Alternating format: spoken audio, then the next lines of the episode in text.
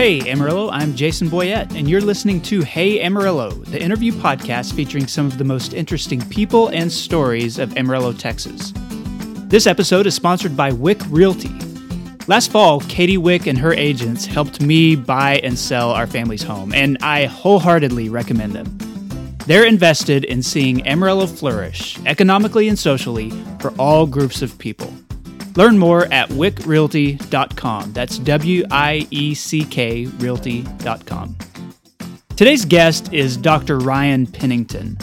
And I, I know I opened this podcast talking about featuring the most interesting people in the city. Well, Ryan may be at the top of that list. He has a doctorate in linguistics. He spent years working as a Bible translator in Papua New Guinea, which is located on an island in the Pacific north of Australia, if you don't know where it is. Uh, and I imagine most people don't. He lived there for several years, completely isolated from uh, the rest of our world. But after that season of his life was over, he ended up in Amarillo. It was just a few years ago. And here, he encountered an extraordinary population of refugees. He saw some big barriers that were keeping those refugees from finding success in Amarillo. And so today, Ryan is the founder and director of the Refugee Language Project. It's an organization associated with Redeemer Christian Church. And through this project, he's working to educate and build community among the city's international residents. So here's Ryan Pennington. Ryan Pennington, welcome to the Hey Amarillo podcast. Thanks for being here. Thanks, Jason. I'm glad to be here. There are so many things that I want to talk about with you, but before we get into the meat of all the stuff that's you know that you're doing related to Amarillo's refugee population, I'd like to hear a little bit of your history. And so, tell me what you did before you ended up in Amarillo, and then sort of what was the process to bring you here. Yeah, so my wife is actually from Amarillo. She grew up here. Uh, Crystal Simpson is her was her maiden name anyway, and uh, we met at Dallas Baptist University. And while we were there studying the Bible, uh, we decided to go overseas uh, and work with an organization uh, called Wycliffe Bible Translators.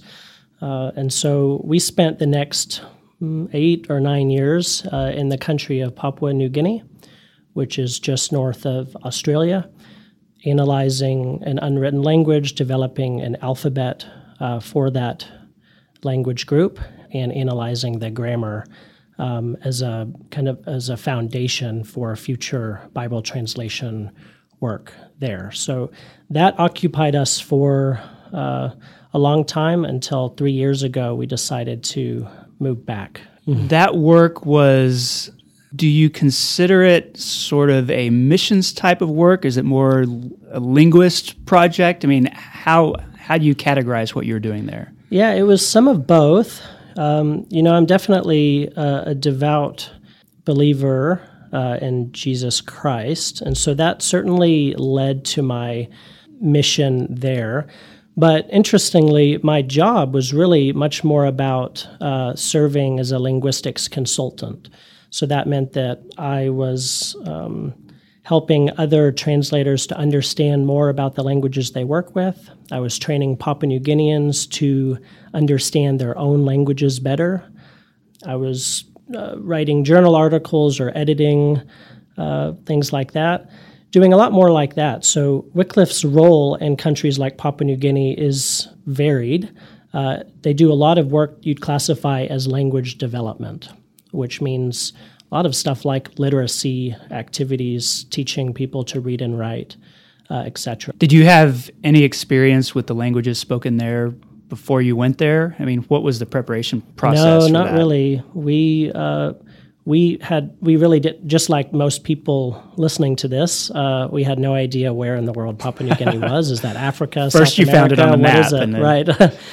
And uh, but it was the place where Wycliffe um, was most interested in sending people because it's the most linguistically diverse nation in the world. Over 800 languages in a place the size of California. Wow. Um, only 8 million people in the country, but over 800 languages. So you've got basically less than a thousand uh, people speaking most of these languages. So it's like each community has its own Yeah. language or You can literally throw a frisbee from one language to another. And they're they're kept apart from each other due to their uh, geography, the terrain. Okay. So we lived up in the mountains uh, there, about a mile high, and it was rugged terrain. We couldn't get there except by helicopter. No electricity or running water. Extremely remote. So yeah, I mean, I, I didn't have any prior experience with this group. So even that first day, we were dropped off by helicopter. Uh, the helicopter, our escape plan really, uh, took off, and there we were surrounded by a throng of hundreds of people speaking some language we didn't understand, performing cultural rituals that we didn't understand, and it, it was absolutely terrifying. Was it a written language or was it primarily just an oral? Completely oral. They had never written any of their stories or history down, though they had been recently introduced to mobile phones, to smartphones. And so they had gone from this oral society into this in between stage where they were wanting to document their history. They were wanting to text each other, uh, and yet they had no ability to. Right. They didn't know how to write their own language. so- Exactly.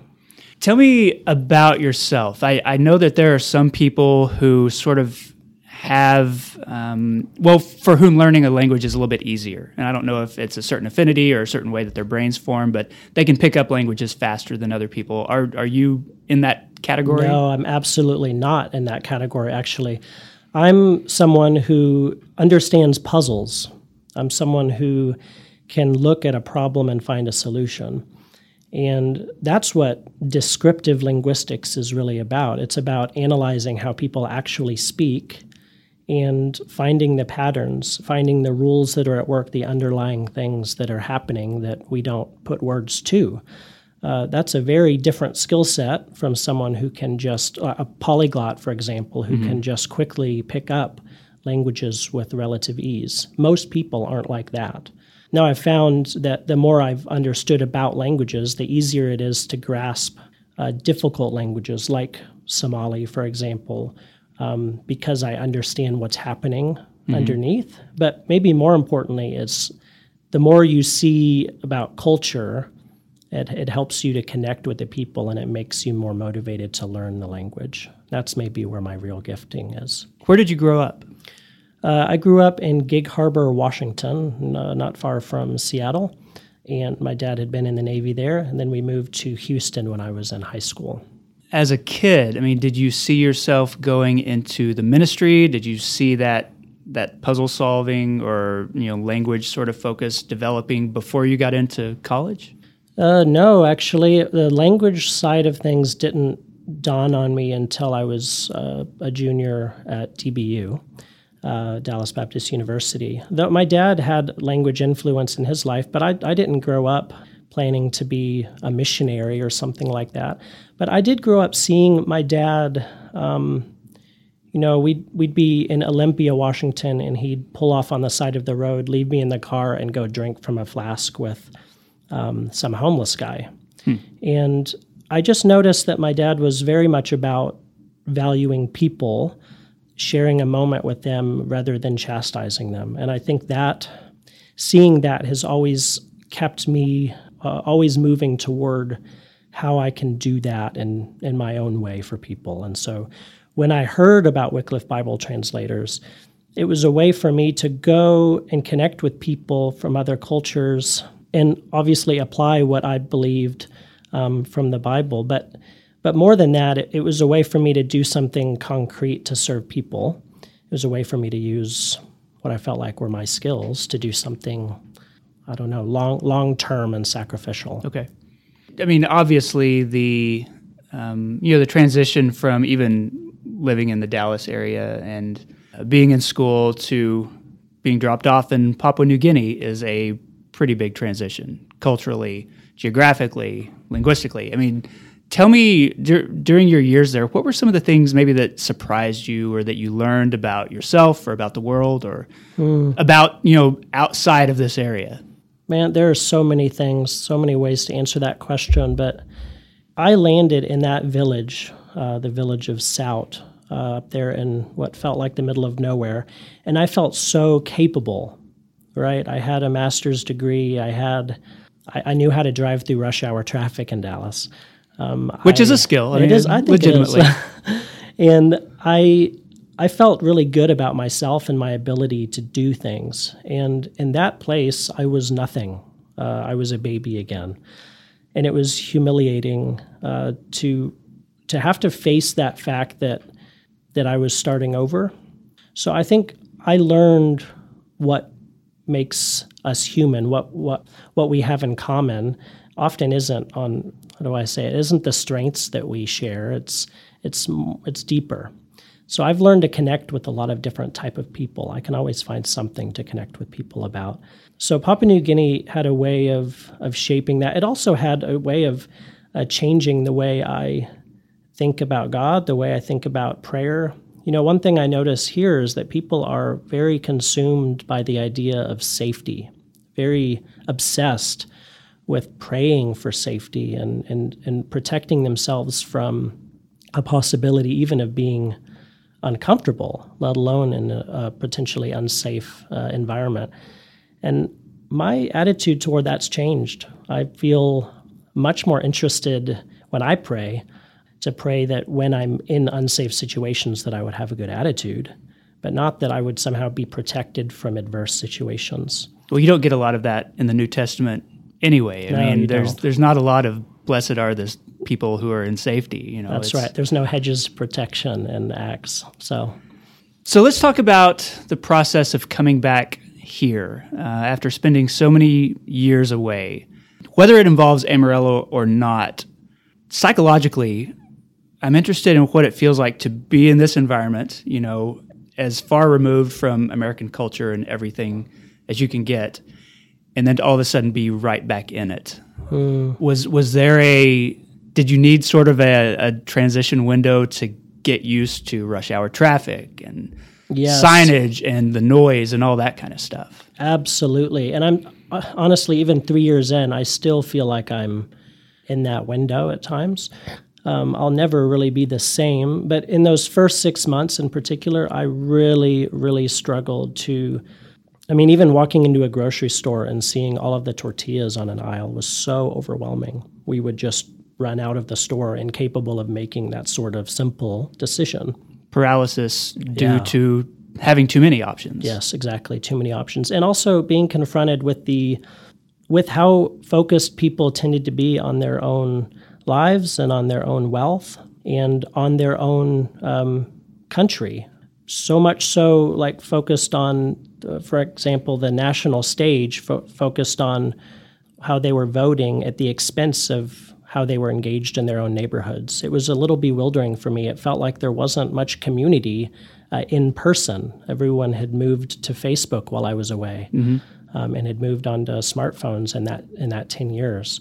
Um, so That was a lot happened in that 10 year period. yeah, exactly. I mean, think I I moved away. I was out in the village, and I found out that Barack Obama was elected um, from a Papua New Guinean uh, weeks after he had been elected. So that's that's how long I'd been. I mean, I was gone for that period of time, and so you know, so much has changed in our culture since then. I'd, I'd like to hear about the process of deciding after you came back. Did you come back with the idea that you were going to end up in Amarillo, or was that uh, a process that kind of happened after after you got back to the states? Well, after eight years in Papua New Guinea, we had moved to Australia, to Cairns, Australia, for me to do my PhD degree in linguistics. And and while I was studying there, my dad died. Okay. And so that that's that was three years ago now. And in that time, I, I flew back. My wife was pregnant with their third uh, child, and I flew back home and gave his eulogy. And in doing so, I had to confront the fact that the more academic I became, the further removed from people I became. So I went to Papua New Guinea to connect with people, to serve and meet direct needs of people. And the more I researched, the more I was behind a computer screen consulting. Right. And then I was training teachers. And uh, I just felt like I kept getting further removed from what was fulfilling for me. So that's what led us to come back, but we had no idea where we'd end up. We just came here as a starting place. But in those next few months, I learned about the refugee population that is here 15,000 people. And I thought, surely a linguist can have some insight into this world. Surely there's something that I could do. So that's what kept me here.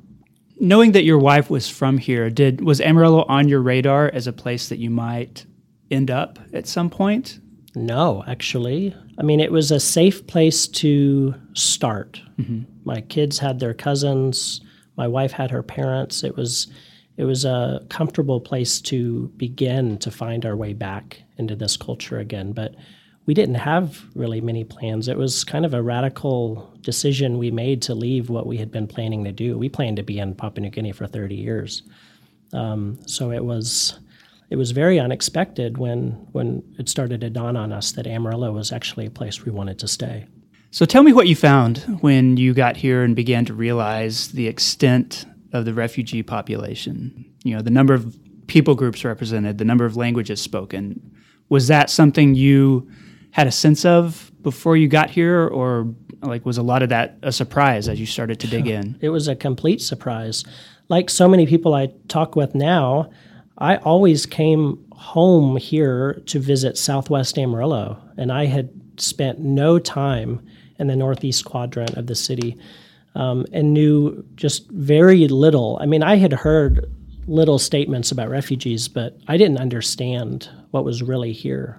And and to to learn more, I started uh, checking out Amarillo College, their ESL program. I started going and observing at the library, observing uh, ESL classes at Paramount Baptist and First Baptist, and Steve Woodward at the International Learning Center, and all these other places to to try to understand what's happening and what isn't.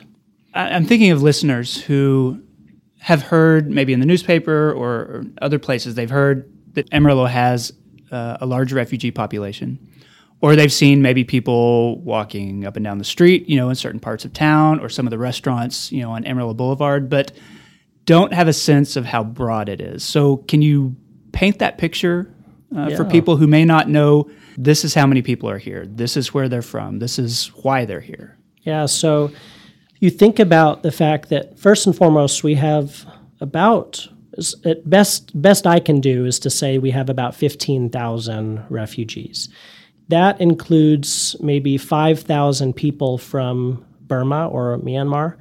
But even if you think about just that specific country, um, we have uh, eight to 10 different language groups from that country represented, and they don't communicate with each other by and large. they all, they all have different churches, different beliefs, uh, very different orthographies, uh, writing systems. And so even if they live next door to one another, uh, they share very little hmm. in terms of community. So we often think, well, at least they have each other, uh, but they don't. So that's within one country, you'll see that sort of diversity. But then you have Somali people, you have Sudanese and Congolese, Iraqi and Iranian uh, people. Each of these groups has such different perspectives on the world, such different strengths and weaknesses. Every time I visit a new ESL class, I'm meeting attorneys, judges, former police officers, business owners, uh, subsistence farmers, camel herders. You know, hmm. I mean, it's just so varied. And you talked about, I guess, the humility that was required in going from here to Papua New Guinea and the sense of starting over and you you didn't know anything you didn't have any experience there and in one sense, that's that's the story of a lot of refugees coming here. They may have been attorneys exactly. or doctors, you know, in places that they lived, and they come here. They don't know the language. They don't have the cultural experience. They don't have the work experience, and so they end up, you know, working for a meatpacking plant or someplace like that. Right.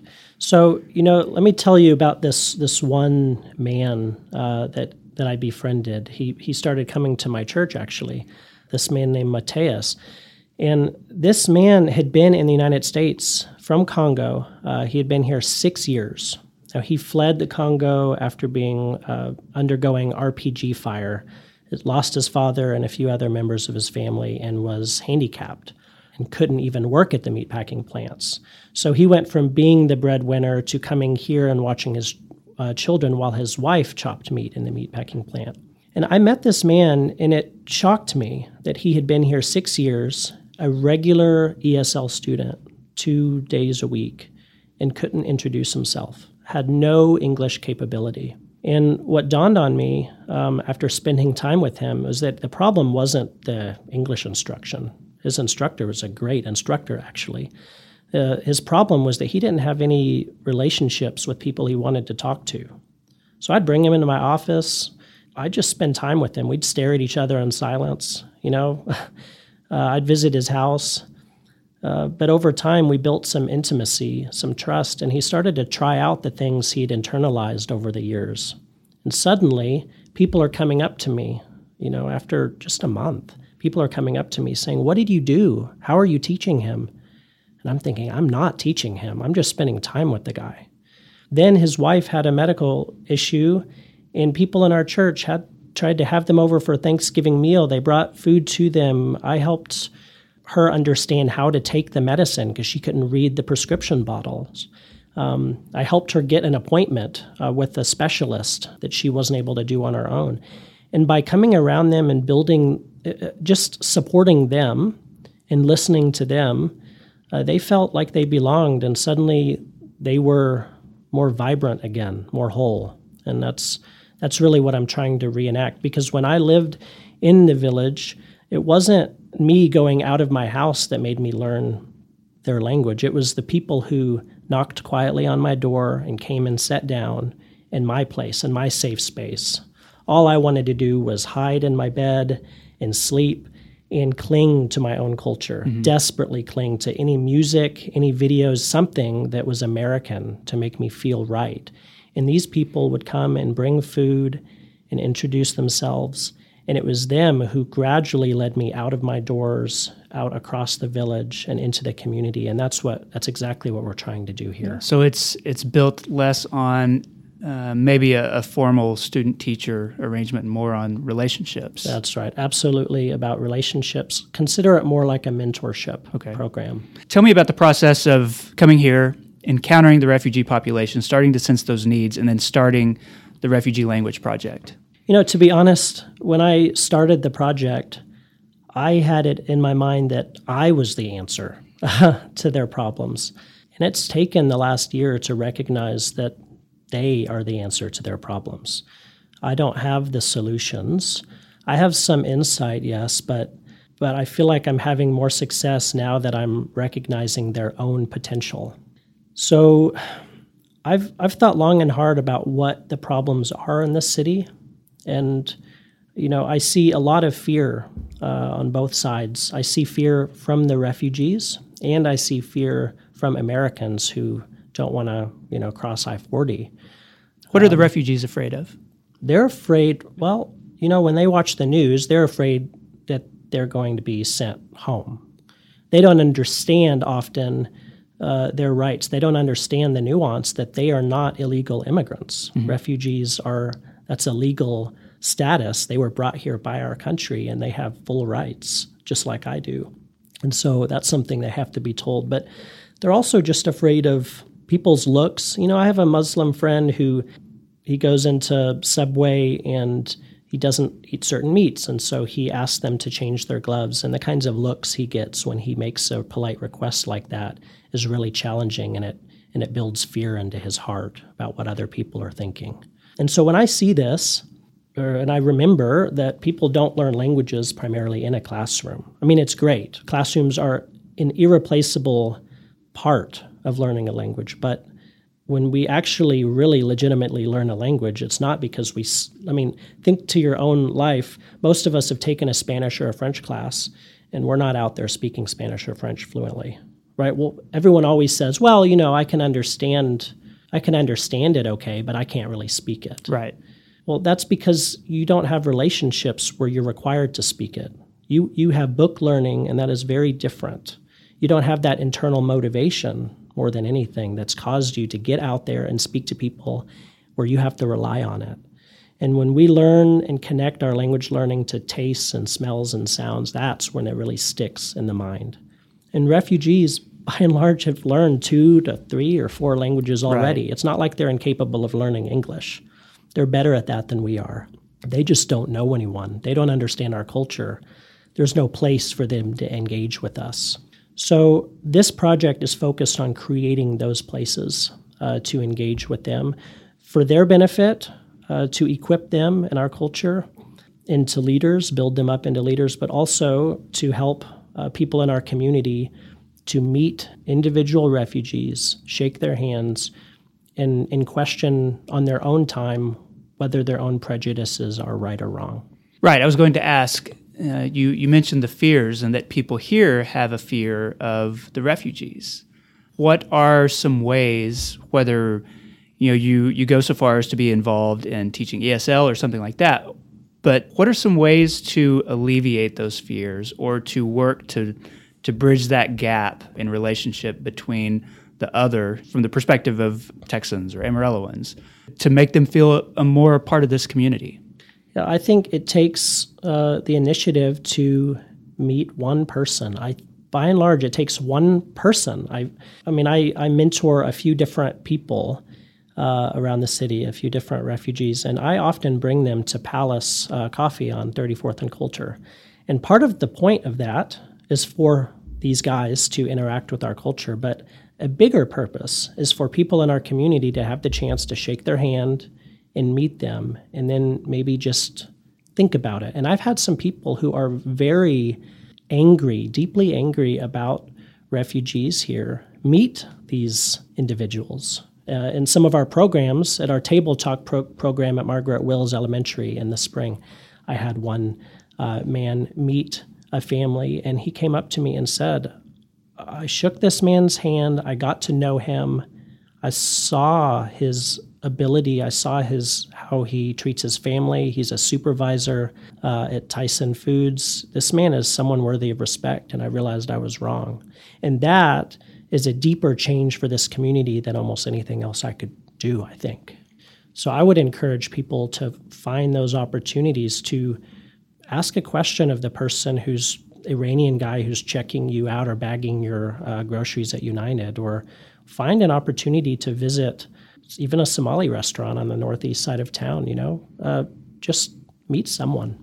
Taking it from, you know, the interpersonal level to more of a community wide level, what's your perspective on how such a large refugee population benefits the city as a whole? Mm.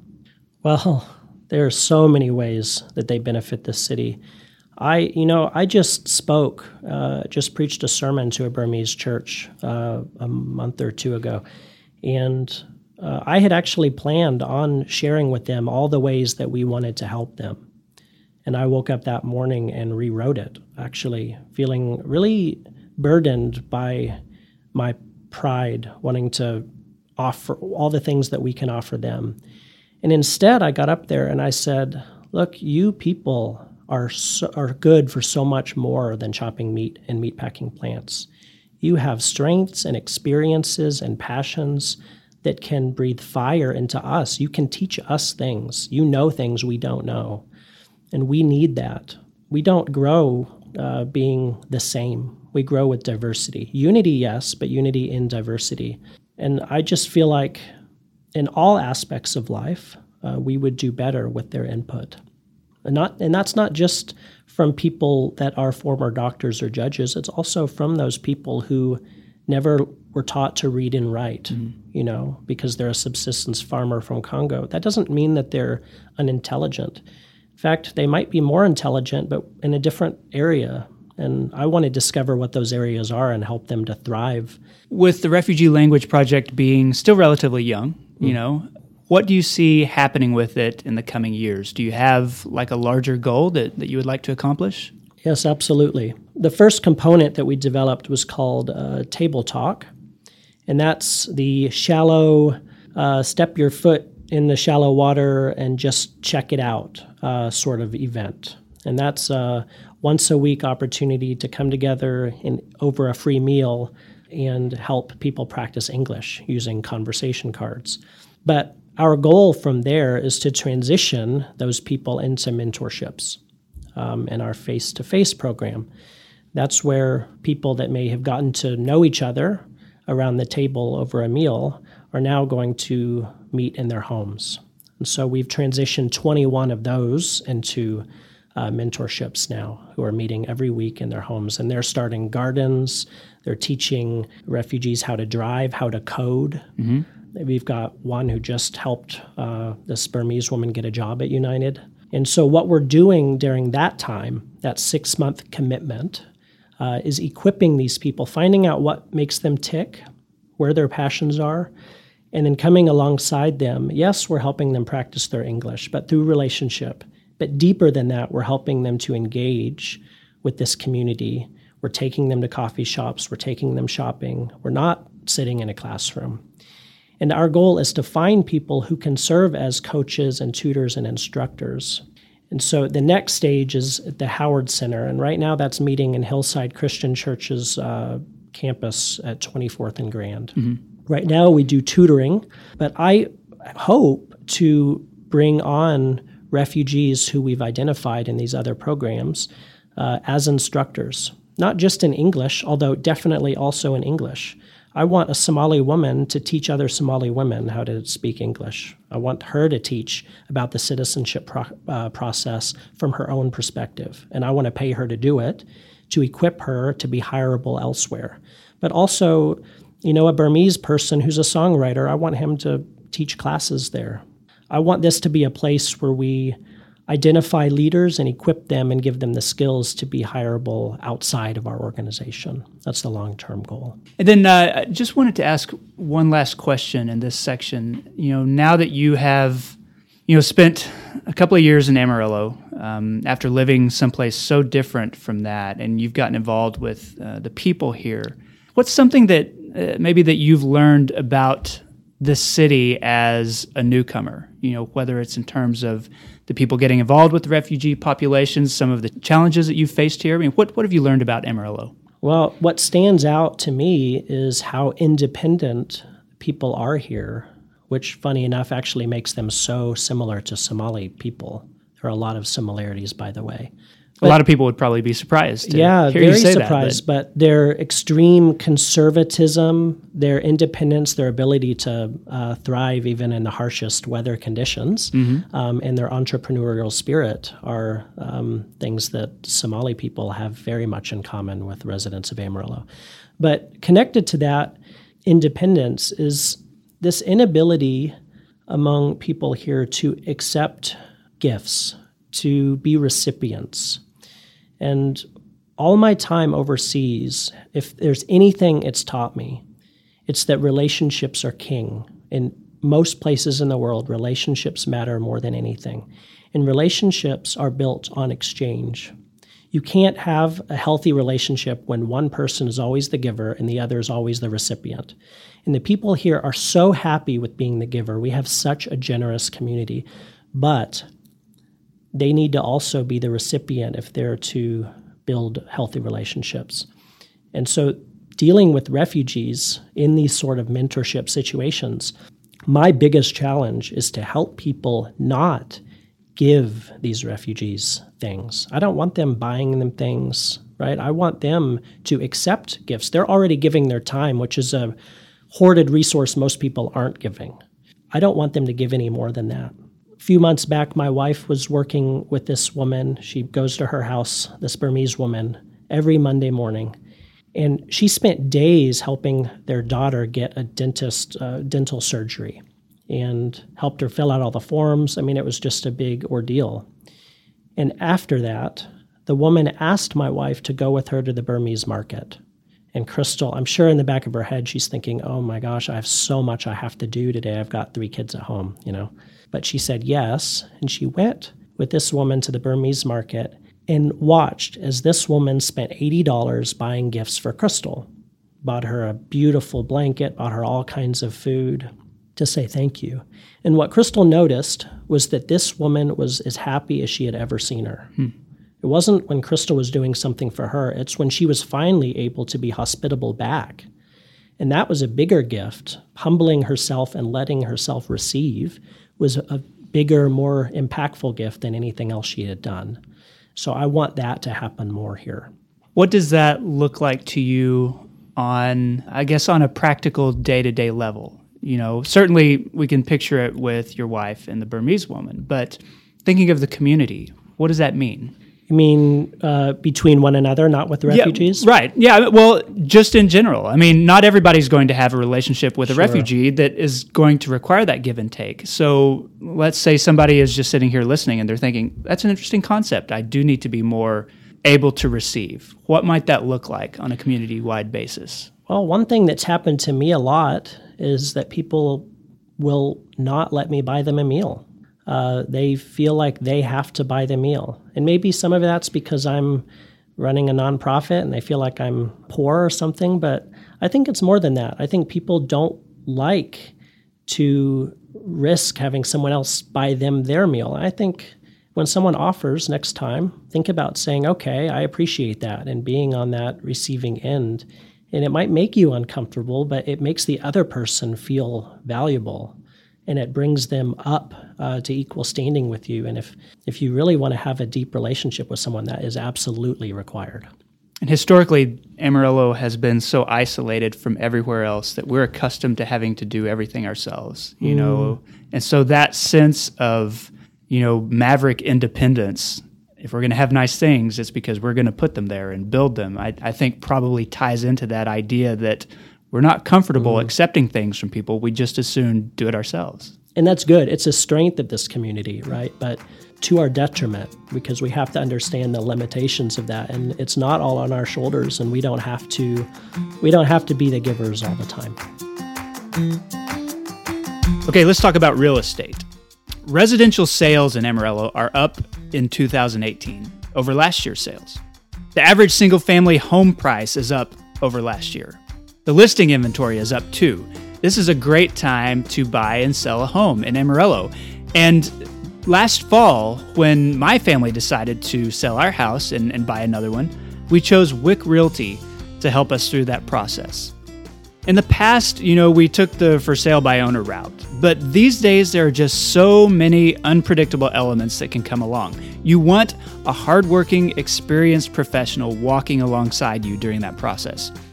Katie Wieck and her agents are the best in the business. So if you're buying a home, if you're selling a home, if you're building a home, if you're looking for investment property, if any of those applies to you, get started by checking out wieckrealty.com. That's W I E C K. Wieck Realty is invested in seeing Amarillo flourish economically and socially for all groups of people. Okay, I'm back with Ryan Pennington of the Refugee Language Project. Ryan, this is the part of the show I call Eight Straight. So I'm going to ask you eight straight questions. Your job as my guest is to answer those questions in whatever degree of detail. Uh, you're the first linguist I've had on the show, so hopefully it's not like too much detail, but we'd all get in over our heads on that. But here's your first question, uh, and this is not one that I've I've asked of anybody yet. But without naming any names, what's one particular local refugee story that has stood out to you? I mention uh, a Somali friend of mine. I met him uh, by just walking right into the Somali mosque here one day. And what's interesting about him is that he is a medical doctor, uh, was with the UN working in women's health. And he was, for example, helping women to space out their um, pregnancies in order to pr- protect them. And while there, uh, Al Shabaab called him on the phone, on his cell phone, and traced uh, his entire schedule, his daily schedule, uh, back to him as a threat and said that they disagreed with what he was doing, protecting women in that way, and he was either to stop or he'd regret it. And the next day, he was out of the country. And now, here, he is a, he's a widowed father of three here in Amarillo, Texas. And what does he do? Just like any of us would do. He buys two semi trucks and starts uh, a business running uh, cargo trucks all over the country. Wow. so maybe not like what most of us would do, but that entrepreneurial spirit is amazing that he, uh, as a medical doctor, decided to do that. You know, I started meeting with him once a week, sometimes twice a week, and building a relationship with this man. And I was honest with him and said, Look, you're at 45, you're never going to pass the medical boards here. But what if, what if you went to WT and got an MBA focused in healthcare management? So that's what he's doing. Wow. So he comes into my office, I tutor him, I help him do presentations for his MBA classes, and once a week I tutor his kids and I bring my kids along. During Ramadan, I fasted with him some and then went and broke fast with, with him uh, and his friends at night. And so that exemplifies that exchange. You know, I I give to him, I tutor him and spend all this time, but he teaches me Somali. He teaches me a lot about their culture, and he's kind of my doorway into that community. But the reason I wanted to share that story is because this man doesn't look, it doesn't represent the story we typically tell about refugees. And if there's one thing I would caution people, it's I would caution them against uh, paying attention to just one story. We often either vilify refugees as terrorists or as poor or stupid, or we praise them as flag toting Americanized success stories. Right. But no single story represents the millions of refugees who have been displaced. You know, that's just an example of one one person who is strong and capable um, and who is helping me to make this program successful here in Amarillo. Okay. This is a this is a question uh, that I'm pretty interested in the answer. As a linguist, what English phrase or word usage is the hardest for non-English speakers to understand? So, as you work with a lot of these uh, professionals, you know, and adults who are trying to learn English. What's hard for them to figure out? Yeah, I'd say phrasal verbs. Okay, okay so give an so, example of that. So, you know, we can say simply uh, enter, but generally we use the verb come in, which is two words using the verb come and the preposition in. And we have those all over the place. That's difficult for Spanish speakers because their Latin based vocabulary makes them relate to the like entrar from Spanish. It's difficult for Arabic speakers because they shun informal language. But it's so much more complicated even than that because just the verb come can be right come in then you can come across mm-hmm. something to find it you can come down with something and be sick you can come up with something which is about an idea you can come forward which is to bring like evidence about something. And so, you know, when a refugee or any English language learner uh, learns the word come, they think they've got it. And at what point are they going to have come across? When are they going to learn that? And that's my, come from behind. Yeah, come on over. I mean, it starts so to get much more complicated even from that. And some of them you you have to split. Some of them can be split, and some of them can't. Uh, that's such a real challenge, and it it should remind us and caution us about about how far English classes can go. They're important at pointing out patterns, but at what point is a once a week English class going to cover that? Maybe year seven, you know? And so I need these people to interact with people in our community uh, in order to actually hear languages that's actually spoken.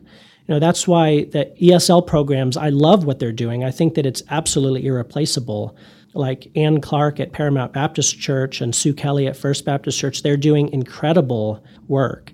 What I want is for them to continue to be that lecture while I'm the lab, while I help students to practice what they are uh, expertly teaching them each week. And they know that. They send the students away each week saying, You need to practice. Mm-hmm. I'm just trying to give them the place to practice. Often, English teachers even get uncomfortable when I teach something like gonna. Right instead of going to for the future. But um, I, I, get why they're uncomfortable. They feel like it's gross and not uh, good English, but I don't ever say going to. No, neither do they. Exactly. They don't. When they actually think about what they say, they always say gonna. And if you want a refugee to actually thrive, they need to know how language is actually used in the real world. What does this area have too much of? I'd say there's there's a, an obsession with the national political landscape, just national like news headlines, mm-hmm. at the expense of focusing on our own neighborhoods. It's so easy to argue on Facebook about this or that rather than going out your front door and meeting your neighbor.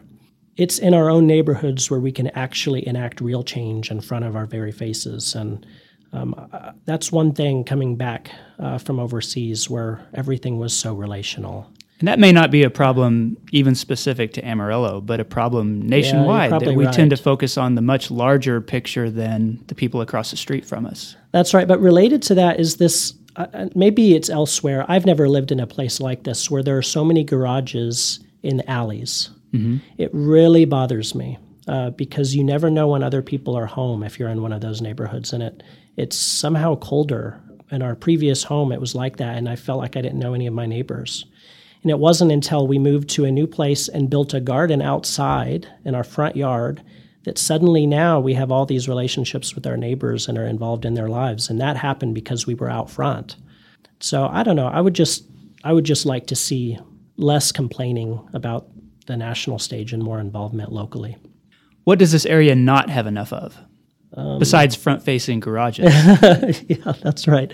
I'd say uh, opportunities to engage with new and different things. Okay. Uh, cultural opportunities, cultural exchange sort of things. And not just that, but even even things like, you know, I was at Six Car uh, not that long ago having this masterpiece, vegetarian banh mi. Mm-hmm. Okay. And I'm eating that and I'm hearing a man complain to his waitress that there were no just basic bur- I think he wanted a burger and a Coors Light. Right. And I remember just thinking, well, I, I understand, but this is fascinating food. We should it should be celebrated. And he was at the wrong restaurant. Yes, he was at the wrong restaurant. I think so. But I love that what Six Car is trying to do with that, and I, I, I want us to celebrate new and different. Even when we disagree, we can still engage with it. How do you describe Amarillo to people outside the area?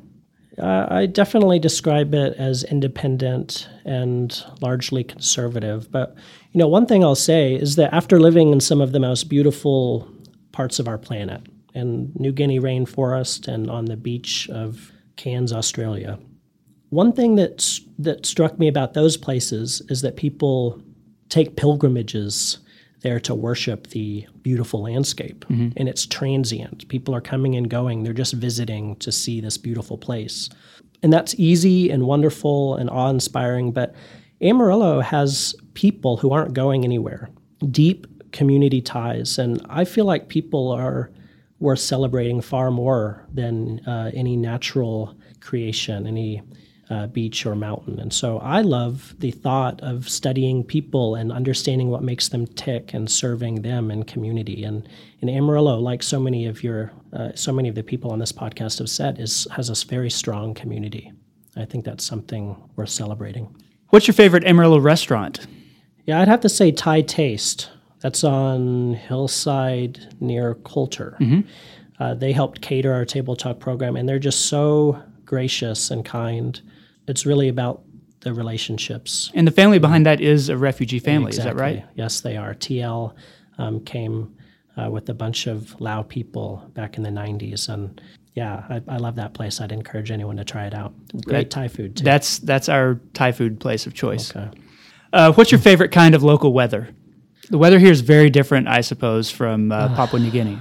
It is, where we'd get up to eight inches of rain in a single day on occasion and and that's what I'd say is the days where we get real rain. Uh, it's different. It stands out, and you know when there are days like that, I I want to stop everything and go sit on my back porch and just listen to mm-hmm. it, uh, and it brings me back to the rainforest. So yeah, I really love that. Okay, and uh, this is a question I ask of quite a few guests. When was the last time you visited Cadillac Ranch? I actually go there fairly often six weeks ago was the last time, and maybe two weeks before that, because I have people uh, visiting me from other cities often, and I bring them and we buy a bunch of spray paint and go out there. It's fun, kid friendly, and it's unique and pretty close to my house too. Yeah. All right. Well, the the last thing I like to ask of my guests, Ryan, is uh, for them to provide an endorsement. So, considering the things that somebody might experience in Amarillo or, or might want to know about, what would you endorse? You know, I'd like to endorse uh, actually something called the Refugee Advisory Council. And it's uh, kind of led by Lacey Scott, uh, who is in the city health office working with refugee health. And um, this group is so supportive. They, it's people from the school district, people from uh, local churches, people from refugee resettlement agencies, and we all come around the table at Paramount Baptist uh, once a quarter and just talk about what's going well and what's not. And anyone is welcome to come and learn and share and see how they could get involved. And and Lacey is just uh, she's an incredible person and how she builds camaraderie among that group. She's done a great job. Are those meetings posted somewhere? Not that I know of, uh, but anyone could get in touch with me. The next one will be early September. Okay. All right. Well, Ryan Pennington, thank you so much for being on the Amarillo podcast. I Thanks, appreciate Jason. it. I, man, I really had a good time. And that concludes the episode. Uh, I want to say thanks to Wieck Realty for sponsoring the show this week and to Ryan Pennington for a really fascinating conversation. You can learn more about the Refugee Language Project and get involved with its efforts at refugeelanguage.org. It operates under the oversight of Redeemer Christian Church. You can learn more about this podcast at heyamarillo.com, at uh, Hey Amarillo on Twitter and on Facebook. Look us up on Instagram at Hey Amarillo Podcast. Follow us there. Uh, and tell a friend about the show. I always appreciate the reviews online. Uh, I appreciate hearing from people who uh, just want to give me feedback about the episodes. All of that. Love it. Thank you for listening. My name is Jason Boyett, and I'll see you next week.